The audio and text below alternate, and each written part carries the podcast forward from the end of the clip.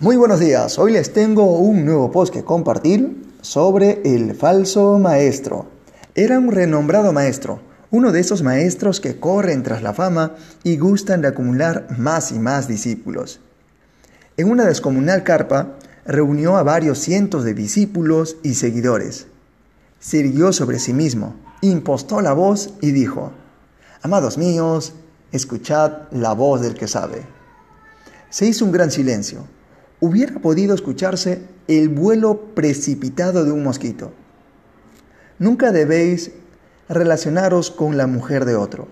Nunca, ¿eh? Nunca. Tampoco debéis jamás beber alcohol, ni alimentos con carne. Uno de los asistentes se atrevió a preguntar, el otro día, ¿no era usted el que estabas abrazado a la esposa de Jai? Sí, yo era, repuso el maestro. Entonces otro oyente preguntó, ¿no te vi a ti el otro anochecer bebiendo en la taberna? Sí, ese era yo, contestó nuevamente el maestro. Un tercer hombre interrogó al maestro. ¿No eras tú el que el otro día comías carne en el mercado? Efectivamente, afirmó el maestro.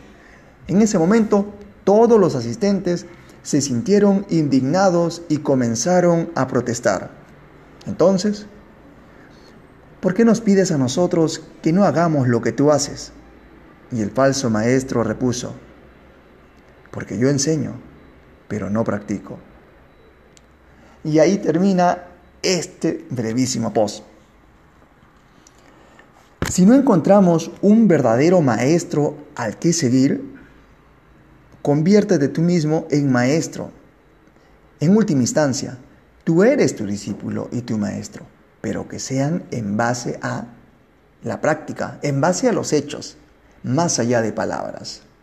Nos vemos hasta el siguiente post y a empezar cada día con mucho entusiasmo y sobre todo, sobre todo, sobre todo, con esas ganas de querer hacer algo todos los días, de querer practicar, de querer asumir un nuevo reto.